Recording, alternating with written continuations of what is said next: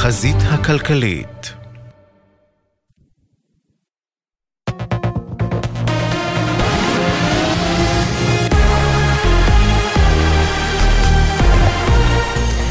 גלי צה"ל השעה 6 באולפן גוני כהן עם מה שקורה עכשיו. דובר צה"ל הודיע על נפילתו של סמל ראשון שי לוינסון, בן 19 מגבעת אבני, לוחם בגדוד 77 וצבת סער מגולן. הוא נפל ב-7 באוקטובר, גופתו מוחזקת בידי חמאס.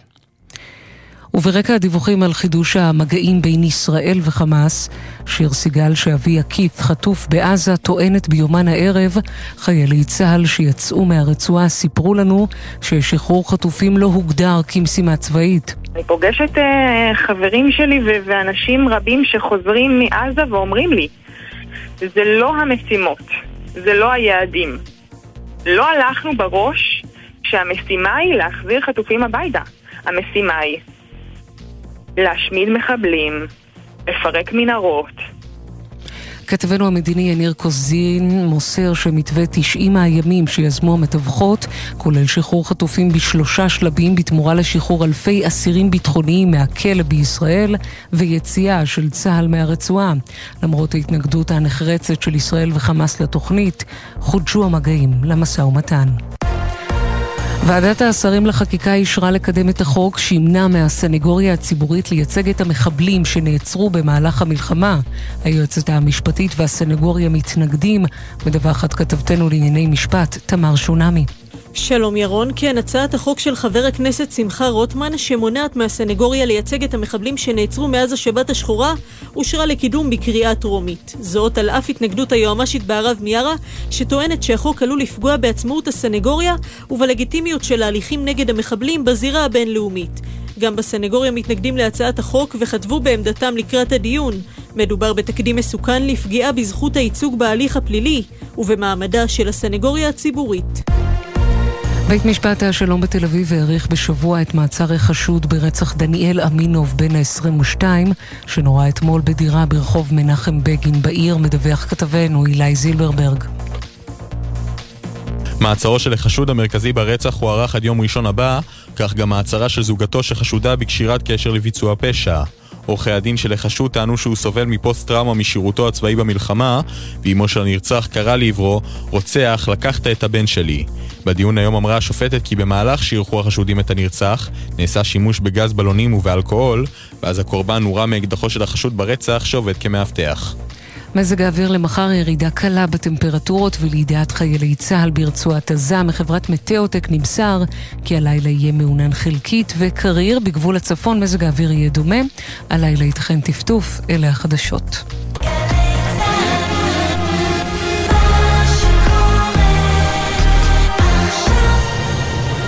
בחסות ארקיע, המציעה מבצע קחו אוויר. טיסות הלוך ושוב למגוון יעדים ב-199 דולר לאדם. פרטים והזמנות באתר ארקיע, כפוף לתקנון. בחסות קרנות השוטרים, המציעה לעמיתיה את רכבי סוזוקי דגמי 2024 במגוון הנחות. לפרטים כוכבי 9955 או אתר קרנות השוטרים. ישראל במלחמה, עכשיו בגלי צה"ל, סמי פרץ, עם החזית הכלכלית.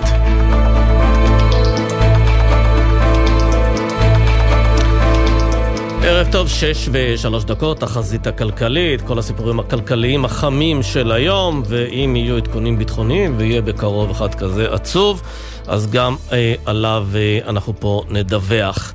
אה, לפני כן, צריך לדבר על אה, חברות דירוג האשראי. הן אה, מנתחות בימים אלה תקציב המדינה לשנת 2024, ויפרסמו את החלטות הדירוג שלהן אה, בקרוב. אה, כנראה הראשונה תהיה חברת אה, מודי'ס.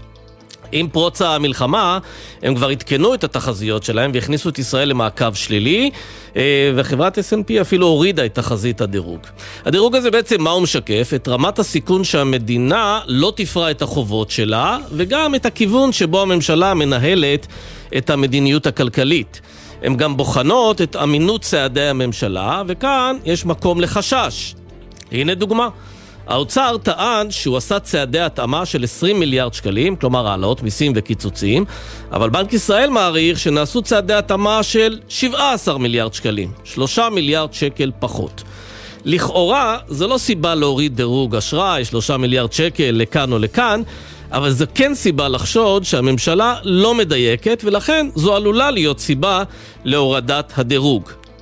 במצבה הכלכלי והביטחוני הנוכחי, הממשלה לא יכולה להרשות לעצמה לספק מספרים או מידע לא מדויקים, כי אז זה עלול לעלות לה בהרבה יותר משלושה מיליארד שקלים.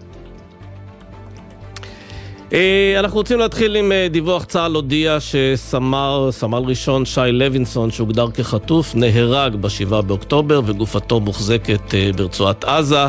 איתנו אמיר בר שלום, פרשננו לענייני צבא וביטחון. שלום אמיר.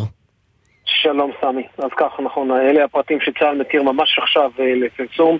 סמל ראשון שי לוינסון, בן 19 מגבעת אבני, לוחם בגדוד 77 בחטיבה 7, הוא חלל צה"ל חטוף בידי ארגון אה, טרור. שי אה, אה, לוינסון נהרג ככל הנראה ב-7 באוקטובר וגופתו נחטפה על ידי אה, חמאס לרצועת עזה.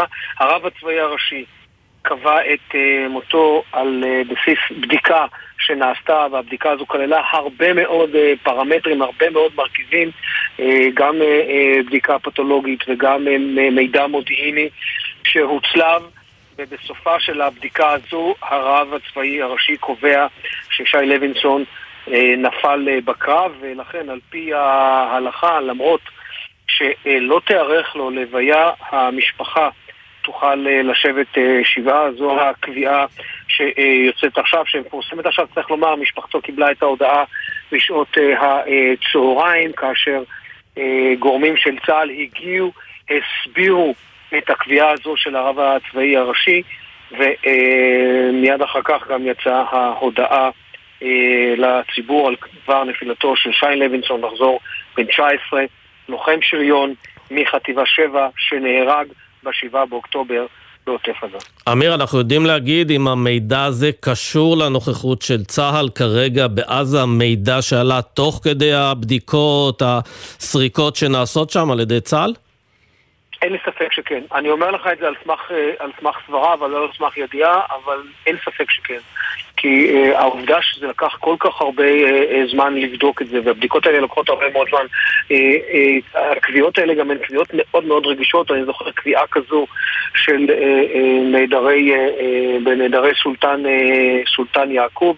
גם אז זה לקח הרבה מאוד זמן. כאן אני חושב שהחומר המודיעיני היה הרבה יותר נגיש לצה"ל ולגורמים אה, בצה"ל, והבדיקות שנעשו, נעשו כמה וכמה בדיקות. אגב, אני מניח שכולל חומר שהגיע, ואז ביקשו לבדוק שוב, אולי אפילו חומר שהובא מהשטח ועוד אה, אה, בדיקות שנעשו בשטח אחרי שכבר הגיעו למסקנה ששי לוינסון לא בין החיים. וצריך, אני, אני, אני מדגיש את הדברים משום שצריך להבין א', את הרגישות ודבר שני, עד כמה צה"ל בעניין הזה משקיע הרבה מאוד מאמצים מודיעיניים, מדעיים, מבצעיים, כדי להביא את מסד הנתונים הרחב ביותר בפני מקבלי ההחלטות, ובסופו של דבר, אחרי שהחומר הזה נשזף על ידי כמה וכמה עיניים מבצעיות ומודיעיניות, והם מגיעים למסקנה, רק אז זה מובא בפני כן. הרב הצבאי הראשי, והוא זה שהוא הפוסק האחרון בהקשר הזה. כן. אמיר בר שלום, תודה רבה. תודה. אז אה, במעבר חד לחדשות אה, הכלכליות של היום, וכן, חדשות אה, לא טובות מגיעות מחברת סולארג', חברה שהודיעה היום על פיטורי 550 עובדים בישראל. אנחנו רוצים לדבר עם חן הרצוג, מנהל יחידת כלכלה, סביבה ורגולציה בפירמת רואי החשבון והייעוץ הפיננסי BDO. ערב טוב. ערב טוב. Uh, טוב, אז קודם כל, מספרים מאוד מאוד גדולים. Uh, סולארג' היא בעצם בעולם האנרגיות המתחדשות, uh, אומרים לנו הרבה מאוד שנים שאנרגיות מתחדשות זה העתיד, אז מה? זה, זה אופנה ש, שחולפת, ש, שהתפוגגה לה פתאום?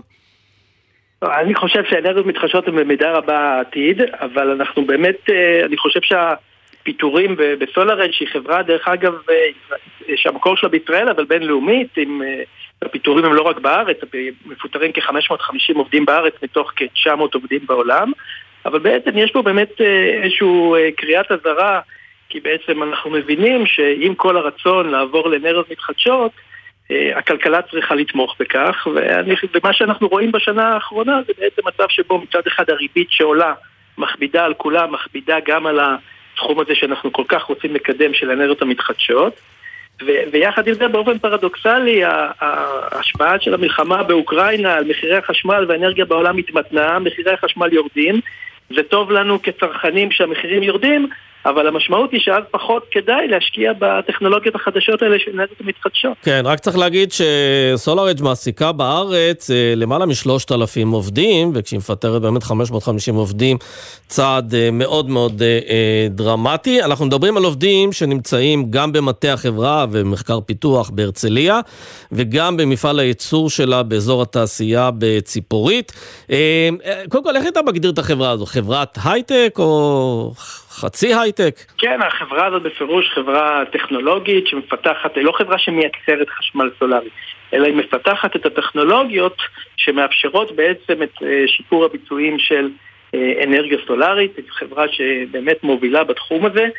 וללא ספק, אתה יודע, הפיטורים של עובדים זה, זה אף פעם לא חדשות טובות, אבל בעיתוי הנוכחי שיש לנו באמת אה, אה, מאות אלפי עובדים שיצאו ממעגל העבודה או בחל"ת או באבטלה, אה, אז גם מבחינת המשק הישראלי זה בהחלט לא חדשות טובות. כן, ואתה עובד הרי במשרד אה, רואי חשבון אה, מאוד גדול, אתה עוקב אחר מה שקורה בהרבה מאוד חברות, מאות אולי אלפי חברות שאתם מטפלים בהן. אתה מתרשם שזה אירוע נקודתי, או שמדובר פה באיזה מגמה שהולכת ותתרחב, ואנחנו נראה עוד גלי פיטורים בעוד חברות? אז, אז קודם כל צריך להבין אה, בכלל בכלכלה וגם בתחום של האנרגיה המתחדשת, אנחנו נמצאים בעצם במצב שבו עליית הריבית בהחלט הכבידה על הסקטור העסקי, הכבידה על עסקים אה, ואני חושב שהיא ממשיכה להכביד. אם אתה מסתכל על כלכלת ישראל, אז אתה אומר, תראה, אנחנו נמצאים במצב שבו אה, לא רק אנחנו נמצאים בסביבת ריבית גבוהה, אלא גם אנחנו נמצאים במצב שבו הצמיחה הכלכלית, כמובן בעקבות המלחמה מועטת, אנחנו אפילו בסכנה של האטה כלכלית, ובעצם השילוב הזה, ריבית גבוהה אה, עם אה, פגיעה בצמיחה, הוא מאיים על התעסוקה. והנה אנחנו רואים שאפילו חברות שהן גלובליות, שעוסקות בטכנולוגיה המתקדמת, הן לא חסינות לגמרי לעולם של ריבית, ריבית גבוהה. כן, למרות שכשמסתכלים, לפחות לפרי ההסבר של החברה, זה שהיא צופה ירידה במכירות שלה אה, באירופה ובארצות הברית. כלומר, אה, ישראל היא איכשהו נפגעת מאירוע שהוא לא באמת קשור למה שקורה דווקא בישראל. נכון, דרך אגב, אנחנו ראינו את זה בכל תעשיית ההייטק בשנה האחרונה, שבעצם ההאטה אה, בעולם ההייטק פגעה גם בכלכלת ישראל, בהחלט.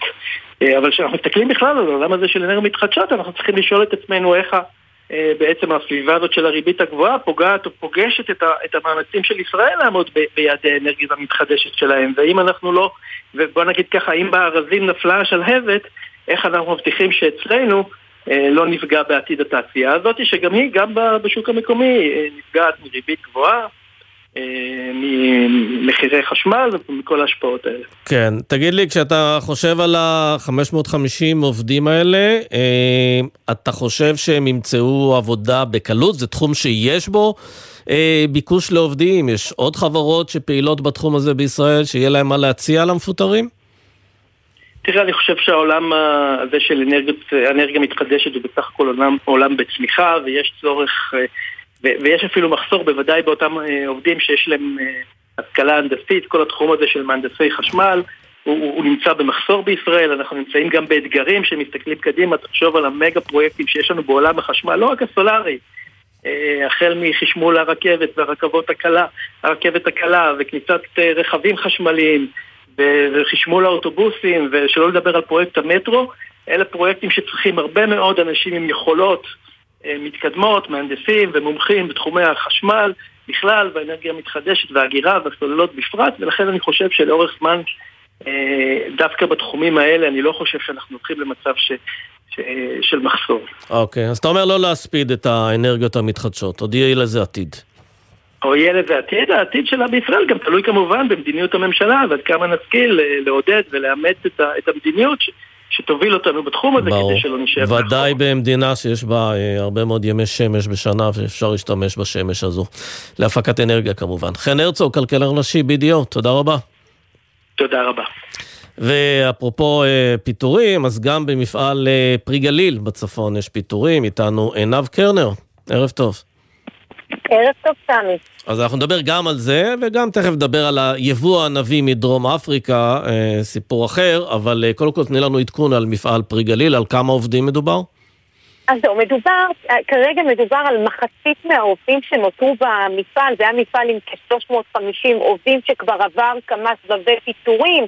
הגל האחרון היה במהלך אה, אוגוסט ה-2023, שם פוטרו 25 עובדים, וכיום סמי נותרו במפעל כ-120 עובדים, כאשר המפעל מתכנן לפטר 53 עובדים. עכשיו ניתן את הרקע לכל הסיפור הזה, אפרופו היבואנים והיבוא בכלל. Uh, המפעל כאמור uh, מכין uh, שימורים וירקות קפואים. עכשיו, בגלל שלטענתו היבוא של הירקות זול יותר, אז הוא לא רוצה לקחת את הירקות מהמגדלים, מהחקלאים בארץ, אז הוא גם פעם אחת פגיעה בחקלאים שלא יספקו את התוצרת שלהם אה, למפעל, והדבר השני, בגלל שזה מיובא, אז אין צורך גם בידיים עובדות. עכשיו, הסיפור הוא שבהסתדרות אה, ממש לא מקבלים את האירוע הזה ולא מוכנים אה, לאפשר את הפיטורים. היותר מקומם שהם פנו, היושב ראש אה, ההסתדרות אה, במרחב גליל עליון, אה, יונה פרטוק, פנה למנכ"ל המפעל אושיק אפרים במכתב שדו, שבדרישה בעצם לא לפטר את מספר העובדים הגבוה הזה, בטח לא בתקופה הזו, אלא שעד עכשיו לא, ניתן, לא ניתנה התייחסות, גם אני פניתי באופן אישי לאושיק אפרים, שוחחתי איתו בטלפון, הוא לא יכל, שלחתי לו גם אה, שאילתה מסודרת, ועד לרגע זה לא כן. קיבלנו אה, תגובה לעניין אז הזה. אז אנחנו נצטרך ו... אה, להמתין ולראות באמת אם זה קורה. אני רוצה להתקדם בעניין ענבים. נכון. לפני, כל כך חייב לספר לך, לפני שבוע קניתי ענבים. ואחרי שטעמתי אותם, אחרי שטעמתי אותם הגעתי למסקנה שעשיתי גם טעות קולינרית, גם טעות כלכלית וגם טעות מדינית. נכון. ומסתבר שיש עוד כמה אנשים שחושבים על זה לפחות בהיבט המדיני, הענבים האלה מדרום אפריקה. נכון הם לא טעימים, מה קורה פה? כאילו מביאים ענבים לא טעימים וגם יקרים וגם מחזקים את הכלכלה הדרום אפריקאית? אתה יודע מה, טוב לפעמים שיש משברים מדיניים כדי להבין את הפגיעה בתוצרת החקלאית הישראלית. לא, אבל אין לנו ענבים בעונה הזאת, הרי כל לא, הרעיון זה להכות את העונתיות הזו. אה, נכון, לגמרי. עכשיו אין בכלל ענבים, ואני גם אה, שוחחתי אה, במהלך היום עם מי שאחראי על כל גידול הענבים, ראש שולחן ענבים במועצת הצמחים. אז כרגע כל הענבים שמוצאים בכלל, בכל מקום, במרכולים או בירקניות, זה לא ענבים שגדלים בארץ, הכל מיובא מדרום אפריקה. כאן צריך להגיד לטובת היבואנים שמי שמחליט מהיכן ניתן לייבא פירות וירקות זה רק משרד החקלאות שלפי שעה המקום היחיד שמותר לייבא ממנו זה דרום אפריקה. אבל אני כן יכולה לספר לך, סמי, שנוכח הרעש התקשורתי הגדול וגם הסיפור המדיני מול אה, דרום אפריקה... כמובן, היא המדינה מזכירה... שתובעת את ישראל בהאג, כן. בוודאי, אני, אני אפילו לא הזכרתי את זה כי, כי אה, ברור לי שכולם מבינים שזה הרקע, אבל, אבל בעצם גם הרשתות שחלקן אה, אה, מייבאות את הענבים, כרגע אה, שמו ברקס מה שנקרא, כדי לא לייבא את הענבים מדרום אפריקה. ומעבר לזה, תשמע, גם יש פה עניין צרכני. מעבר לעניין המדיני, ברשותך, אני אהיה בכובע הצרכני שלי ככתבת צרכנות, לא צריך לקנות, שמשלמים כל כך הרבה כסף ואני מניחה... לא, לא, תראי, גם הענבים בישראל אה, בתחילת עונה הם מאוד מאוד יקרים, הם אפילו יותר נכון, יקרים מהענבים האלה, אבל לא יודע, נראה לי שהענבים האלה נסעו יותר מדי בדרכים והגיעו לפה כבר לא במצב מי יודע מה. לגמרי, אני מסכימה איתך לחלוטין. כן, אני אומר בהקשר הזה שאנחנו פנינו גם אה, למשרד החקלאות. Uh, כרגע, כמו שאתה יודע, סמי, הקפיאו את הפעימה השלישית במסגרת הרפורמה בענף כדי לאפשר יבוא בלי שיפגע בחקלאים. כרגע מנסים לחשוב על עוד מדינות, מהן יהיה ניתן לייבא ענבים, אבל בוא נאמר, ברגע שיהיו ענבים בארץ בחודש, וכבר בחודש מאי יהיו פה מספיק ענבים, וזה ממאי עד נובמבר, לא בטוח שנצטרך את היבוא, כי יש כן. מספיק ענבים במדינת ישראל. ועד אז אפשר להסתדר בלי ענבים, לא יקרה כלום. ככה לגמרי. הסתדרנו כל השנים, נסתדר עוד כמה חודשים. עינב קרנר, תודה. תודה רבה, סמי.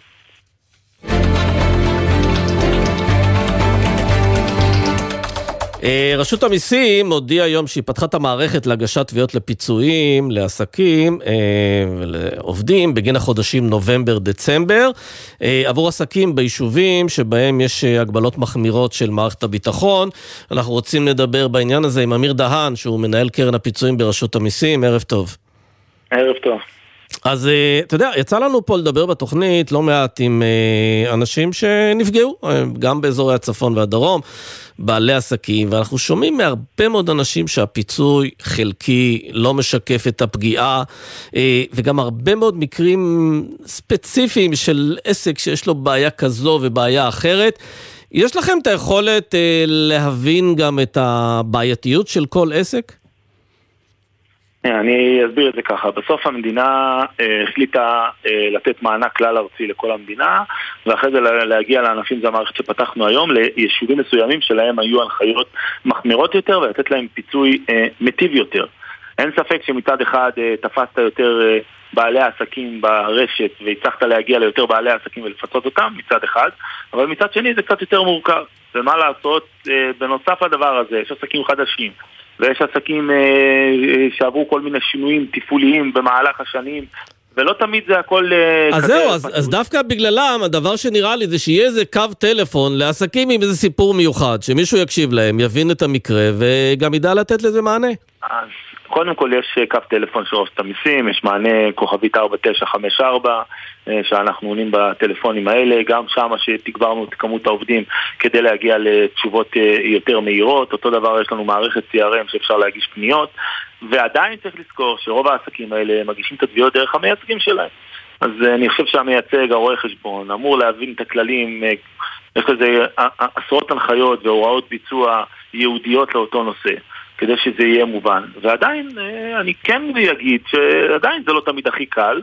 אה, בסך הכל אנחנו נמצאים במצב שבערך 85% מהתיקים משולמים בצורה די אוטומטית אה, לפי הנתונים הקיימים אצלנו או לפי גובה התביעה של האזרח ויש לנו 15% מהתיקים שעולים לתוכניות עבודה מכל מיני סיבות שהם מצד אחד אנחנו רוצים לשלם כסף בצורה הכי מהירה ויעילה ומצד שני זה גם הקופה הציבורית וצריך למצוא את המקרים שאין זכאות. כן, אה, תגיד לי, הפיצוי הוא בעצם לפי הכנסה מדווחת, נכון? נכון. ויש סבירות מסוימת שעסקים, אולי דווקא עסקים קטנים, לא מדווחים על כל ההכנסות שלהם. איך פותרים את זה? אה, אני לא חושב ש... אה, חוטא צריך לצאת נשכר. לא דיווחת על הכנסות שלך במהלך כל השנה. אז עכשיו שיש פיצויים, אתה לא תקבל את זה. אני מניח שיש מקרים כאלה ובעיות כאלה, אבל אין דרך שמי שלא משלם מיסים ולא משתתף במטלה שיש לכל האזרחים במדינת ישראל לשלם מיסים במהלך כל התקופה, והיום המדינה תפצה אותו על זה. כן. תגיד לי, כמה כסף שילמתם כפיצוי לעסקים בגין חודש אוקטובר, שנדע מה הולך להיות בנובמבר-דצמבר? עד היום אה, שילמנו אה, בגין חודש אוקטובר קרוב לארבעה מיליארד, ועוד לא סיימנו, גם עוד לא סיימנו את הגשת התביעות, יש לאנשים עוד זמן להגיש תביעות עד ה-19 לפברואר. אה, יש, יש מסלולים ספציפיים שקשורים לאוקטובר שנפתחו רק היום. בסוף ההערכה היא שאנחנו נשלם על נזקים העקיפים במדינת ישראל, גם הישירים וגם העקיפים, על כל המדינה, מעל 18 מיליארד שקלים. ל... אתה מדבר על ש... מעל 18 מיליארד שקלים לשנת 23, או שגם לחודשים הקרובים? אה, יש בזה גם, אה, אם זה גם לחודשים הקרובים יצטרפו, אם העצימות עדיין תמשיך בקצב שעכשיו, שזה לא עצימות גבוהה, אז יהיו עוד כמה מיליארדים מעבר ל-18, ואם במקרה האירוע יחמיר באזור הצפון, אז אנחנו נמצאים כבר במצב אחר לחלוטין, שכרגע...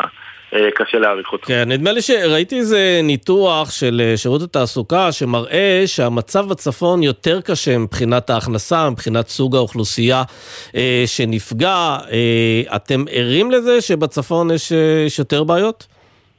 תראו, אני, הבעיות הראשונות היו באזור הדרום, ואי אפשר נכון. להתעלם. ניקח עיר גדולה כמו אשקלון, אין ספק שאוקטובר, נובמבר וחלק מדצמבר היא הייתה מושבתת אה, כמעט בצורה מלאה. אה, מאז גם הצפון מושבת, גם קריית שמונה וכל התיירות בצפון. אה, זו פעם ראשונה שמדינת ישראל מפנה כל כך הרבה יישובים, נכון ביטחונית ואזרחית, אבל מצד שני זה גרם לנזקים אה, עצומים שאנחנו לא מכירים אותם עד היום. ואיתם אנחנו מנסים להתמודד כרגע. כן, אה, מה שכתבו בשירות התעסוקה זה שהאוכלוסייה ביישובים שפונו בדרום היא לרוב יותר צעירה ויותר משכילה, בעלת תארים אקדמיים, יותר לעומת אה, שיעור הצפון, שיעור האקדמאים בצפון, ולכן השכר הממוצע שלהם בצפון הוא נמוך יותר, אז זה יותר מקשה וגם הם פחות עובדים מהבית. בקיצור, יש מאפיינים קצת אה, שונים. אה, השאלה אם אתם ערים ל- לעניין הזה ונותנים לזה מענה יותר מהיר או יותר מותאם? בוא נגיד ככה, אנחנו כן בתוכניות עבודה שלנו, תיקים שנבדקים, אז אנחנו נותנים עדיפות גם לצפון וגם לדרום ליישובים שפונו. אני, אה, זה לא שאנחנו מזלזלים ביישובים אחרים בארץ, אבל אין ספק שאם אה, אה, עסק בתל אביב נפגע והוא זכאי למענק הוצאות אה, מזכות, אה, הוא כבר חזר לעבוד איפשהו בדצמבר, פלוס מינוס, ויש לו איזושהי הכנסה. אותה מסעדה בקריית שמונה לא עובדת כבר אה, שלושה חודשים, אז התזרים שלה יותר קשה. אנחנו כן נותנים להם אה, עדיפות מסוימת אה, בקידום התיקים לגבי יישובים שפונו, אה, זה במדרג שלנו, כן. אבל אה, מצד שני אנחנו מנסים לגעת גם בכולם. אבל כן. כן, אנחנו ערים לנושא. אמיר דהן, מנהל קרן הפיצויים ברשות המיסים, תודה רבה לך. תודה לכם. תודה רבה. אני רוצה להגיד ערב טוב לתום קנדרו, ערב טוב. ערב טוב. את אחותו של יונתן ג'וני קנדרור שנרצח במסיבת הנובה. כן, אני אחותו הגדולה והגאה של יונתן. כן, ואתם פרסמתם היום, את פרסמת פוסט בפייסבוק, שבו את כותבת, עם כאב גדול מאוד בלב, אנחנו מוכרים את העסק של אחי הקטן שהיה גדול מהחיים. העסק שלו, הרייס, מחנה יהודה, תל אביב, העסק ממוקם ברחוב הרצל, פינת רוטשילד, והוא פעיל, עובד ומניב, אנחנו מציעים אותו למכירה במלואו ב-350 אלף שקלים. אה, ספרי לי קודם כל על אה, יונתן. אוקיי, אז אה, וואי, אה, קודם כל אני קצת מתרגשת. כן, רק תגידי, לפחות לגבי העסק, הוא, הוא, אני שואל את עצמי, הוא בחור צעיר, בן 28? כן. הוא הקים את העסק. בגיל מאוד צעיר, הוא היה יזם באופיו? אה, כן, קודם כל, יונתן הוא באמת ילד מאוד מיוחד. אה, לכולנו היה ברור שעבודה תשע עד שש היא לא בדיוק בשבילו. הוא תמיד היה קצת אה, פחות מסגרתי. והעסק בעצם פעיל כבר חמש שנים, והוא נכנס שותף כשנה וחצי לפני השביעי באוקטובר. והוא גם ניהל את העסק, הוא גם ממש עבד בו, זה לא היה רק אה, איזושהי שותפות. ו... וכשזה קרה, אז uh, אני מניח שכמובן אבל קשה וכאב גדול, ואז אתם אומרים, אוקיי, מה עושים עם העסק? מישהו מבני המשפחה שקל להפעיל אותו? כן, אז קודם כל זה באמת אה, טרגדיה נוראית שנפלה על כל המשפחה, ולצערי הרב, אה, זה אומנם היה ה baby של יונתן, אבל אנחנו, ההורים שלי, אה, זה לא כל כך רלוונטי שהם ייקחו את העסק עליהם, וגם אנחנו האחיות, אני לצורך העניין ילדתי ממש לפני פחות מחודש, אנחנו לא גרים בתל אביב, אנחנו לא גרות בתל אביב. אה, בוא נגיד שאם הייתי גרה בתל אביב והייתי אולי במקום קצת אחר בחיים, הייתי מאוד שמחה להמשיך את המורשת שלו בשבילו ובשביל כל המשפחה. ובאמת בכאב גדול אנחנו נאלצים למכור את העסק הזה שהוא השקיע בו ו... והיה בשבילו המון כל התקופה האחרונה שלפני שכל זה קרה. כן, יש איזו הרגשה ש... ש... שזה חלק ממנו, ויש איזו חשיבות שהמקום הזה עוד יתקיים כאיזה מין תזכורת כן, בוא נ- כזו. בוא נגיד שאנחנו גם ממש נשמח אה, שמן הסתם גם כל מי שיקח את זה הלאה, גם בדרך כזו או אחרת, נוכל גם להנציח את יונתן שם, אם זה עם תמונה, אם זה עם כל דבר אה, אחר. אה, לצערי, אנחנו, בשבילנו זה קצת גדול עלינו, ועכשיו זה נהיה יותר... אה, באמת יש רצון אז גם למכור את זה ו- ולסיים עם הסאגה, עם הסאגה הזאת שהתווספה לנו לכל התקופה האחרונה. כן, רק צריך להגיד שיונתן נרצח שם יחד עם uh, בת זוגו, בת יעל זוג, רוזמן. כן. כן. יעל רוזמן. הם, uh, בוא נגיד שבגיל מאוד uh, צעיר, זה מרגיש פספוס ענק, הם רק התחילו את החיים. הם עברו בדיוק לגור בתל אביב בעקבות העסק שלו והוא התחיל את, ה, את העסק, הם היו ממש בתחילת החיים שלהם, היו אמורים להתחתן. אה, זה טרגי מאוד. אה, יעל הייתה לנו כבת בית מהרגע הראשון שהיא נכנסה אלינו ו... ולצערי כן. קרה מה שקרה. ובעקבות הפרסום של הפוסט כבר אה, קיבלתם הצעות? אנשים שמתעניינים בעסק, רוצים להיכנס שם? שותפות? אה, בוא נגיד שיש המון המון המון פניות, שכרגע גם הטלפון שמופיע בפוסט הוא הטלפון של אבא שלי. אבא שלי אה, מקבל את כל השיחות ונותן כמובן את כל הפרטים הרלוונטיים. אמ, חשוב לי להגיד שזה גם עסק שהוא ממש עובד, הוא עובד והוא פעיל, אין צורך אפילו לעשות שום השקעה נוספת, זה רק להחליט שלוקחים את זה. אה, יש בו כבר את כל הציוד, את הכל. ו... כן, האמת שיוצא לי לעבור לפעמים שם ברחוב, אה, ליד העסק הזה, ובאמת תמיד שיש, נראה שיש שם תור די גדול של אנשים. כן, זה גם ממוקם במיקום חבל על הזמן, זה, כן, יש הרבה באמת, תנועה שם באמת והרבה באמת. משרדים. יש שם הרבה תנועה, זה ממש במרכז תל אביב, זה, אמ, זה גם אגב, באמת, ולא בגלל, לא בגלל שהוא אח שלי, זה גם מאוד מאוד מאוד טעים. יש להם אה, את המנה הטבעונית אחת הטובות שיצא לי כאילו לטעום, והעסק עצמו הוא מעולה. כן, ותגידי רק, כשפרסמתם את הפוסט הזה עם, עם, סיפ, עם הסיפור, עם סיפור המעשה, בדרך כלל את יודעת, כשמוכרים עסק אומרים לי מכירה עסק, ו... אבל פרסמתם את זה עם סיפור המעשה, הייתה איזה דילמה, כלומר, כמה לתת את, ה, את הסיפור עצמו, האישי, אה, כחלק מהעניין? אה, לא, לא, לא הייתה דילמה, כי הסיפור הוא עכשיו הסיפור שלנו. והוא חלק בלתי נפרד מהרצון למכור. אנחנו לא... אתה, אתה יודע, זה, זה לא שעכשיו נעשית איזושהי... המכירה היא באמת בגלל מה שקרה, ו, ושעלינו זה קצת גדול אה, לנהל את זה ולהתמודד עם זה, ואנחנו רוצים פשוט שזה יעבור הלאה לידיים הכי נכונות וטובות שימשיכו את, ה, את העסק הזה. אה, לא הייתה דילמה כי אני חושבת שזה חשוב גם לציין שזה בעקבות זה ולא בעקבות שום דבר אחר. כן. אה, לצורך העניין, אם הוא היה חי, אה, הוא היה ממשיך עם זה ו... וזה נטו בגלל ש... קשה לי להגיד את זה, אבל זה כן. נטו בגלל שהוא הלך. כן. טוב, כמובן אנחנו... מה? אני אשמח להוסיף שיונתן היה... קודם כל הוא הבן אדם עם הכי הרבה שמחת חיים שפגשתי והוא כל חייו רק הפיץ אור ואהבת חינם ואני מרגישה את זה גם במוות שלו אה, שהטוב, ש... שהטוב שלו ממשיך אה, להתגלגל ואני באמת מאמינה בלב שלם שמי שיקח את העסק הזה והוא יגיע עם המון ברכה ו... ואני בטוחה שיונתן השאיר שם משהו ממנו. כן. Uh, טוב, נקווה באמת, קודם כל משתתפים בצערכם ונקווה באמת ש... תצליחו למכור את זה. אה, תום קנדרו, תודה רבה לך. תודה רבה לכם על ההזדמנות. תודה. לדבר. אה, נצא להפסקה קצרה ונחזור אחרי זה גם עם עניין של דירוג האשראי, גם עם הסיפור של שיקום משפחות וכל העלויות והמשמעויות ועוד כמה דברים, כבר חוזרים. אתם מאזינים לגלי צה"ל.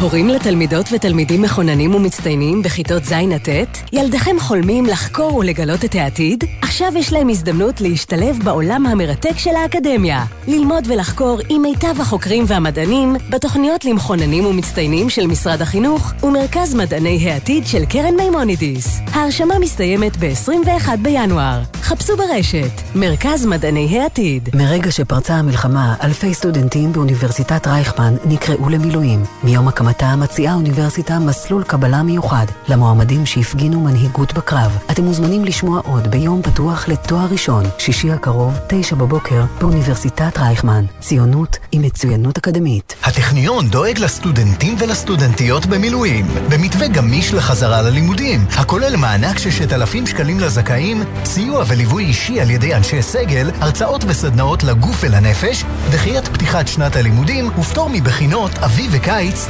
תשפ"ג. שלום לכם, כאן אבשלום קור. מה ההבדל בין מרק טוויין לבין יחזקאל הנביא בקשר לט"ו בשבט שיחול ביום חמישי? על כך בפינתי מחר, בבוקר לפני שש, בערב לפני חמש.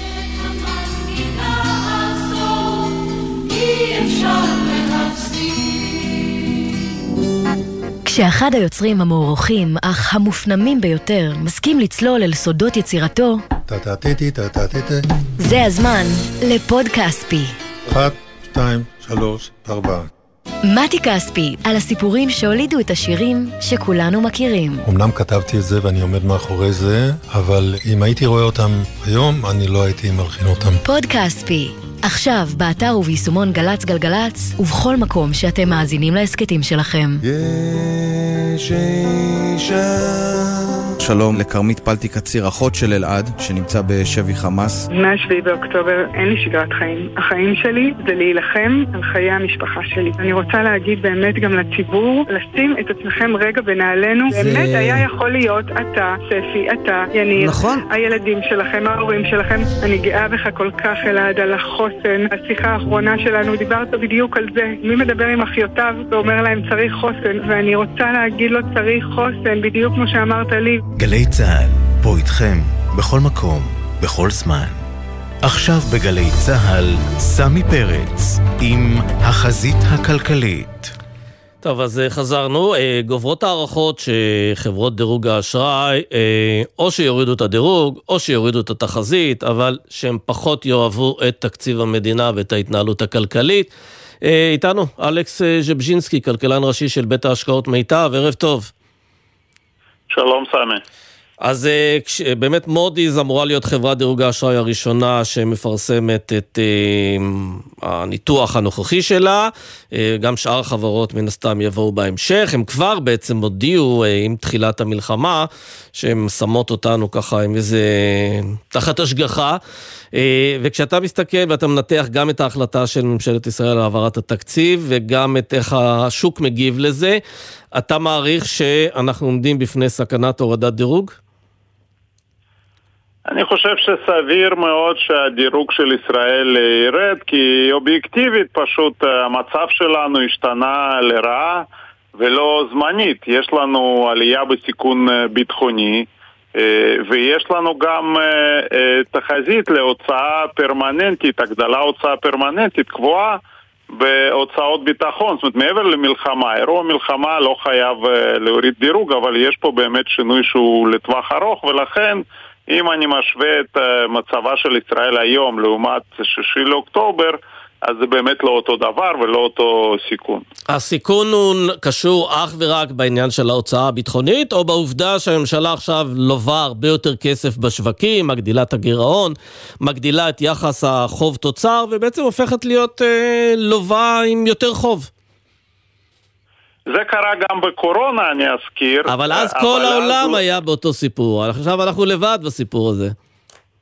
נכון, נכון, אז אפילו הגירעון היה גבוה יותר לפחות ממה שמתוכנן היום, כך שזה לא בהכרח אה, היה צריך לקרות, אבל השילוב גם של ההוצאה הביטחונית וגם של חוסר ודאות, הרי הם שמו אותנו על איזשהו, על איזשהו מעקב כשהיו תחזיות שהמלחמה תסתיים עד סוף שנה, תחזיות של בנק ישראל, של, גם של משרד האוצר, כרגע אנחנו כבר עם אה, תחזיות אה, לסיום מלחמה מעבר לסוף שנה כמובן, ואולי לקראת סוף רבעון ראשון, כך שאי ודאות עולה, ולכן הן מחליטות שכנראה לא יחכו יותר, וזה הזמן שסיכון להורדת דירוג באמת גבוה.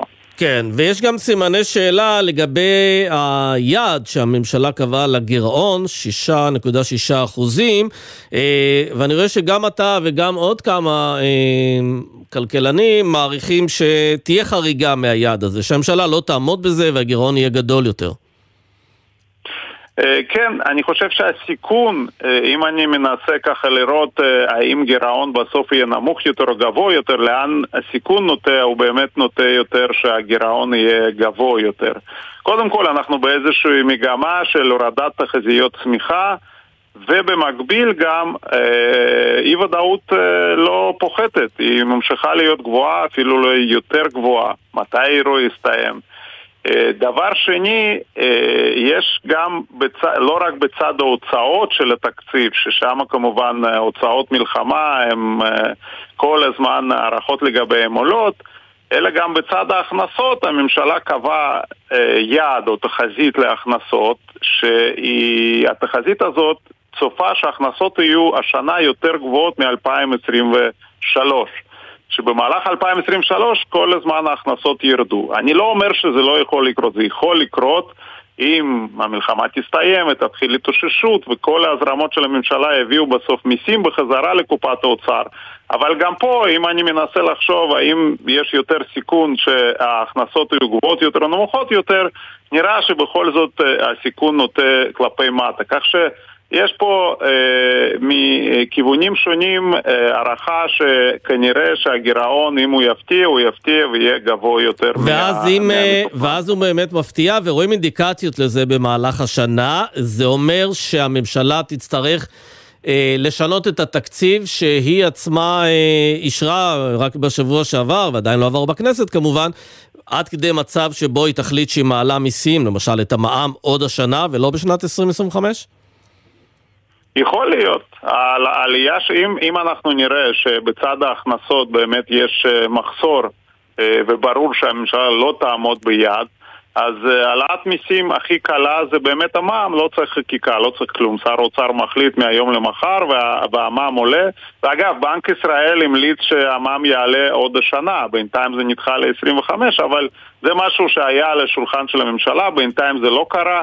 אבל uh, בהתאם לנסיבות יכול לקרות. כן, ומבחינת הצרכן שמשלם משכנתה, uh, יש משמעות לזה שאם תחזית הגירעון תתברר כאופטימית מדי, uh, זה אומר שבנק ישראל uh, לא יזדרז uh, להוריד שוב את הריבית. בנק ישראל בשבוע שעבר, שמעתי את הנגיד בריאיון לבלומברג, הוא סך הכל הביע שביעות רצון מסוימת מהצעדים שהממשלה בכל זאת נקטה, אבל עדיין הוא דיבר על כך שהורדת ריבית תהיה מאוד מאוד זהירה. אני חושב שזה תלוי מאוד באינפלציה. אם אינפלציה תהיה נמוכה, תמשיך לרדת כמו שאנחנו רואים לאחרונה, אז uh, יכול להיות שבנק ישראל יוריד ריבית בקצב יותר מהר ממה שהוא צופה כרגע, וככה הוא יוכל באמת להקל על שכבות מאוד רחבות, גם של האוכלוסייה וגם של החברות. ריבית זה כלי מאוד עוצמתי שיכול אה, לסייע למשק. כן, טוב, אז אנחנו נצטרך לחכות באמת לחודשים הקרובים, לראות איפה עומד יעד הגירעון ועל כל ההשלכות שלו. אלכס אה, ז'בז'ינסקי, תודה רבה לך. תודה.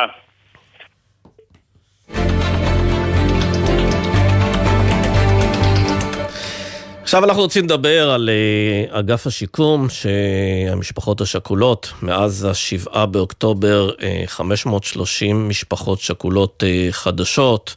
יש גם את אגף השיקום שעוסק בנכי צה"ל, בפצועי צה"ל, שזה למעלה מ-4,000 פצועים חדשים. ואנחנו רוצים להגיד ערב טוב לאלי טהר, סגן יושב ראש יד לבנים, ארגון יד לבנים הארצי. ערב טוב. אז אה, אני רוצה באמת אה, לעסוק פה, ב, כמובן שזה, אתה יודע, זה, זה באמת טרגדיות אה, של משפחות רבות, אבל אני רוצה להבין מבחינת ההיבט הכלכלי של כניסה של עוד 530 משפחות, כמובן שזה מחייב הרחבת תקציב ויגדילו את התקציב, אבל איך זה עובד בדיוק כל העניין הזה? איך קובעים מה הפיצוי, מי מקבל, הורים, בני זוג, ילדים, איך זה עובד? יש, יש לזה כמה אה, אה, מחלקות, מה שנקרא, או חלוקה. יש הורים שכולים שמקבלים, אחים לא מקבלים שום דבר. הורים שכולים מקבלים אה, הקצאה חודשית, אה, אלמנות מקבלים הקצאה ויתומים מקבלים הקצאה. כן, ואלמנות מקבלות, אה, אם אני זוכר טוב, סדר גודל של 9,600 שקלים, דומה לשכר ממוצע נטו של משרת שכיר? אה, אני לא יודע בדיוק כמה אלמנות מקבלים, אני יודע כמה הורים מקבלים. אני, זה שני גופים שונים שאנחנו לא מחוברים, אני רק יודע את ה... זאת אומרת, אה, איך מחלקים את ה... את ה זה, אחי, אה, זאת אומרת, ילדים שכולים מקבלים, הורים ש, שכולים מקבלים ואלמנות. כן. אחים שכולים לא מקבלים. כן, וכשאתה יודע, כשמסתכלים על הפיצוי הזה, די ברור ששום פיצוי לא מחזיר אה, לאף אחד את אה, יקיריו, אה, אבל מסתכלים עליו כעל מה? כעל ניסיון להקל על הסבל, לפצות על האובדן, אה, לטפל פשוט בצרכים ש, שצצים בעקבות הטרגדיות האלה? זה, זה מעין, ביטוח כמו שיש ביטוח לאומי, פעולות איבה יש להם ביטוח לאומי, אצלנו זה משרד הביטחון. בוא, זה בגדול, בגס. עכשיו, הורים שכולים, בדרך כלל, בדרך כלל, בדרך כלל, יש להם ירידה בהכנסה. או שהם מפסיקים לעבוד בכלל. הם, אחרי הטרגדיה שלהם, אה, פשוט אה, מפסיקים לעבוד. יש כאלה שיורדים במשרה. רואים את זה? רואים שזה קורה באחוזים גבוהים, שאחרי אובדן כזה יש ירידה בהכנסה, ביכולת. לעבוד? בהחלט, בהחלט. שזה קשור גם ל- לעיסוק, בהנצחה, ב- ב- בלאסוף את עצמך מהאובדן? זה קודם כל. כן. קודם כל, ש... יש הרבה הורים שהם... הם- את כל ההכנסה שלהם, את הכל, הם הופכים את זה לפרויקט הנצחה של הבן. ומקרים אחרים, אה, אנשים פשוט אה, מוצאים דרך אה, ההנצחה הזאת אה, לתרום את מה שהם מקבלים. והמערכת, אה, גם אגף משפחות וגם ארגון יד לבנים, אה, רואה, רואים כ- כמטרה כן לעזור ל- להורים לפרנס את עצמם, לעבוד, להיות עסוקים, או שהם כל אחד והאופן והתמהיל שהוא בוחר לעסוק לא. בו? ממש לא. אנחנו כיד לבנים, אנחנו דואגים למשפחות. אגב, יד לבנים, ויש לנו בארץ אלף מתנדבים, אנחנו, היושב ראש, כל, כל המתנדבים בארץ עובדים בהתנדבות לא בשכר. מי שעובד אצלנו בשכר זה סך הכל המנכ"ל, שהוא לא הורה שכול, ועוד כמה פקידות.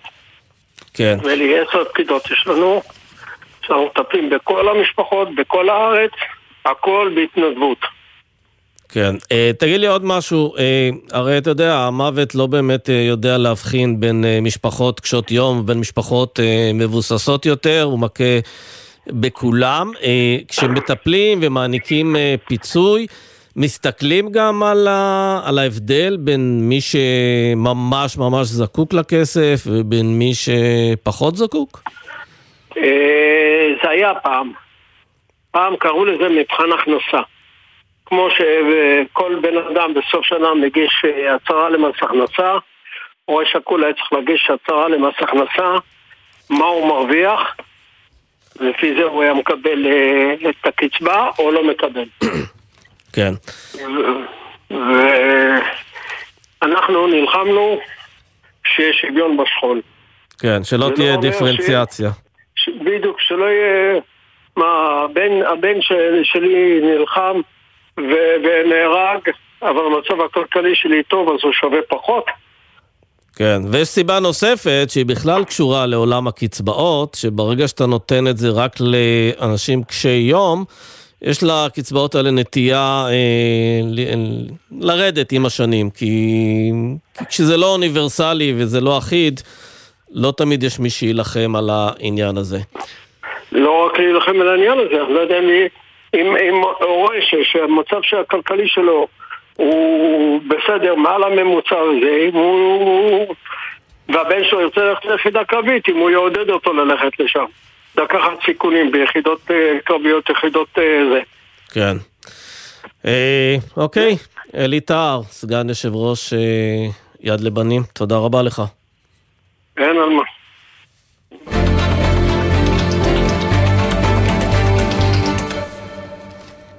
כן. אה, יש היום אה, פרסום על כך של משרד האוצר, על כך שצעירים ערבים אה, נוטים יותר, או לפחות בשנים האחרונות, ללמוד במוסדות אקדמיים ב... ברשות הפלסטינית. כלומר, אה, למרות שהם יכולים ללמוד בישראל, מעדיפים ללמוד ברשות הפלסטינית. אה, ואני רוצים, רוצים לדבר בעניין הזה עם דוקטור נסרין חדד חאג' יחיא, שהיא שותפה בקרן פורטלנד וחברת המחקר נאס. ערב טוב, נסרין. ערב טוב, סמי, לך ולכל המאזינים. כן, אז אנחנו רואים את ההודעה של אה, אגף הכלכלן הראשי, משרד האוצר, ורואים שבעשור האחרון נרשמה עלייה מאוד חדה במספר הצעירים מהחברה הערבית שפונים ללימודים במוסדות להשכלה גבוהה ברשות הפלסטינית. את יכולה אה, להסביר לנו למה? בהחלט, אבל קודם כל חשוב להגיד שמשנת 2014 בעצם ועד השנה האחרונה אנחנו רואים עלייה מתמדת גם בשיעור הסטודנטים שלומדים במוסדות להשכלה גבוהה בחברה הערבית באופן כללי, גם במוסדות שנמצאים בישראל, בין אם אנחנו מדברים על אוניברסיטאות או, או מכללות או הכשרות מקצועיות, יש עלייה בזכות השקעה שקרתה בשנת 2014 של ות"ת מל"ג והרשות לפיתוח כלכלי ואגף תקציבים, בעצם הייתה תוכנית חומש שבמסגרתה הושקעו כ-900 מיליון שקלים אה, להנגשת השכלה גבוהה לחברה הערבית, והיא דחפה בעצם לזה שיותר ויותר צעירים אה, אה, ילכו ללמוד, בעצם ילכו לרכוש השכלה גבוהה.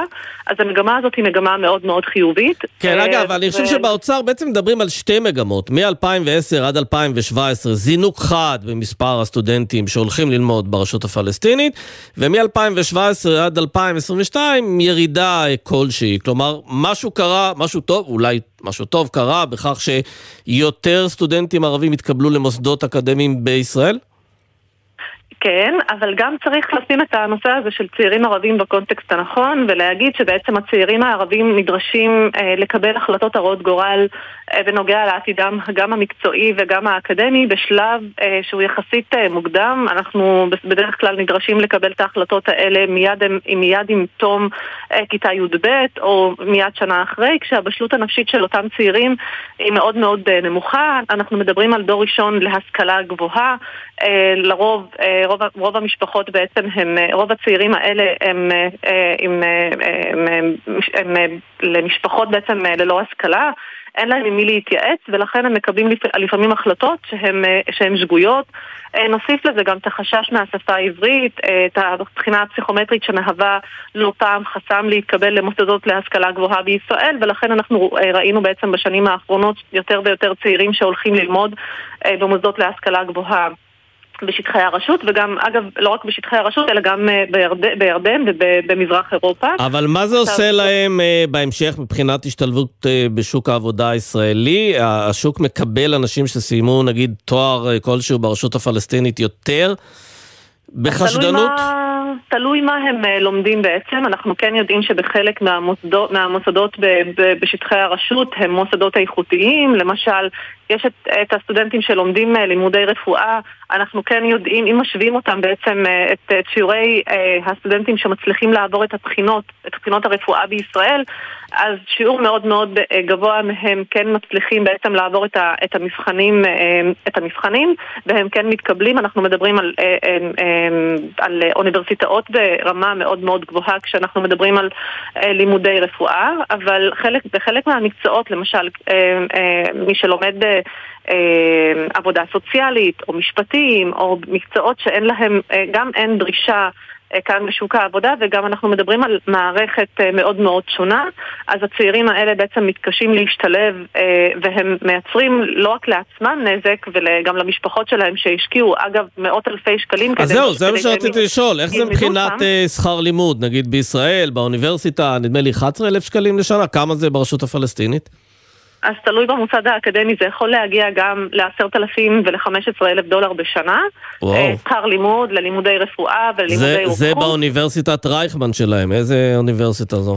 זה בירזט? אבל עדיין, אנשים שרוצים ללמוד רפואה, ואנחנו יודעים שזה מקצוע שיש לו דרישה מאוד מאוד גבוהה, כי הוא נתפס בעיני המיעוט הערבי בישראל כמקצוע שאין בו תקרות זכוכית, ושהצעירים מצליחים אחר כך לתרגם את ההשכלה שלהם להשתלבות איכותית ב- ב- ב- בתעסוקה. כן, גם יוקרתי, המשפחות- גם מתגמל וגם מביא הרבה מאוד אה, כמובן כבוד אה, למשפחה, אבל אתה יודע, תמיד יש את השאלה, ו- ופה דווקא אני חושב שמערכת הבריאות הישראלית היא חשדנית כלפי מי שלמד רפואה בחו"ל, בין אם הוא ערבי ובין אם הוא יהודי.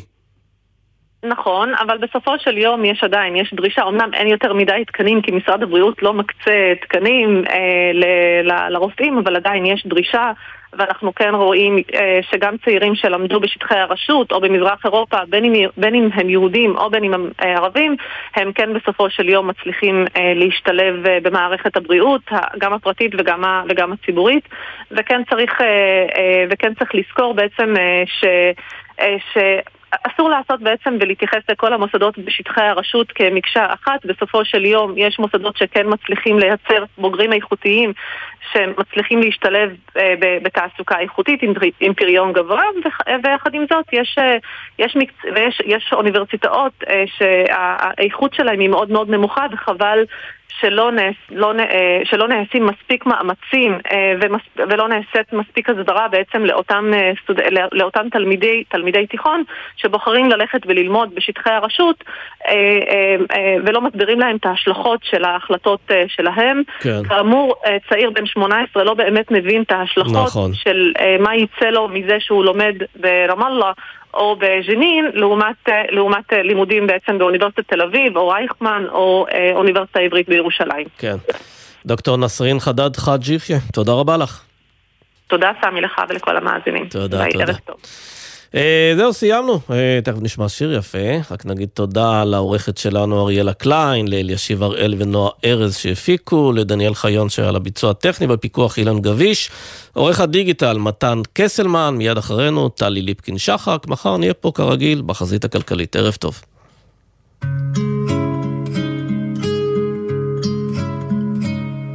שדות שפוכים הרחק, מאופק ועצב, וחרובים וזית וגלבוע, ואלו בו העמק נאסף, ביופי שעוד לא היה כמוהו. זה לא אותו העמק, זה לא אותו הבית,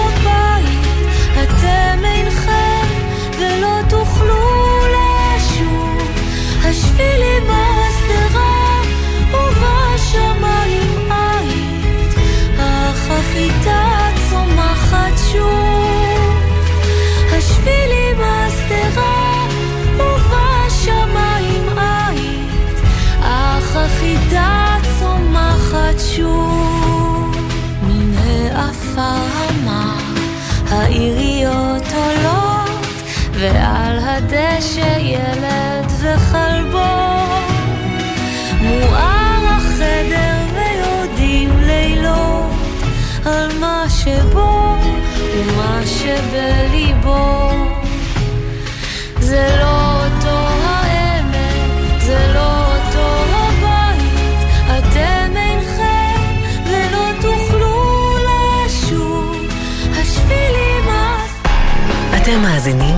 לגלי צה"ל. עמיתי מועדון חבר, ימים אחרונים להטבות בלעדיות על דגמי מיצובישי מבית קולמוביל, עד 23 בינואר. לפרטים כוכבית 5839 או באתר מועדון חבר. בתקווה לימים טובים יותר. זה הכל בשבילך, חבר. נהגים צבאיים, אתם שעות על הכביש. אתם חייבים לשמור על עצמכם ועל מי שחולק איתכם את הדרך. קבלו ארבעה כללי ברזל, חגורת בטיחות בכל נסיעה וחבישת קסדה בכלים הדורשים זאת. עצירה בשולי הכביש רק במצב חירום שאינו מאפשר המשך נסיעה. לא מתעסקים בטלפון הנייד בנהיגה. זכרו, מחכים לכם בבית. סעו בזהירות. הרלב"ד בשיתוף צה"ל.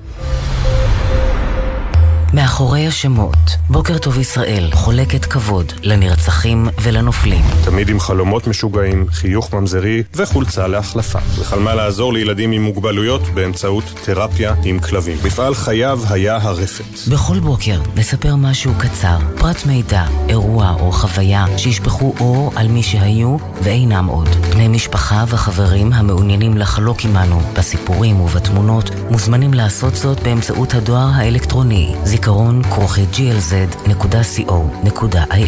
מאחורי השמות, מדי יום ביומן הבוקר של גלי צה"ל עם אפי טריגר.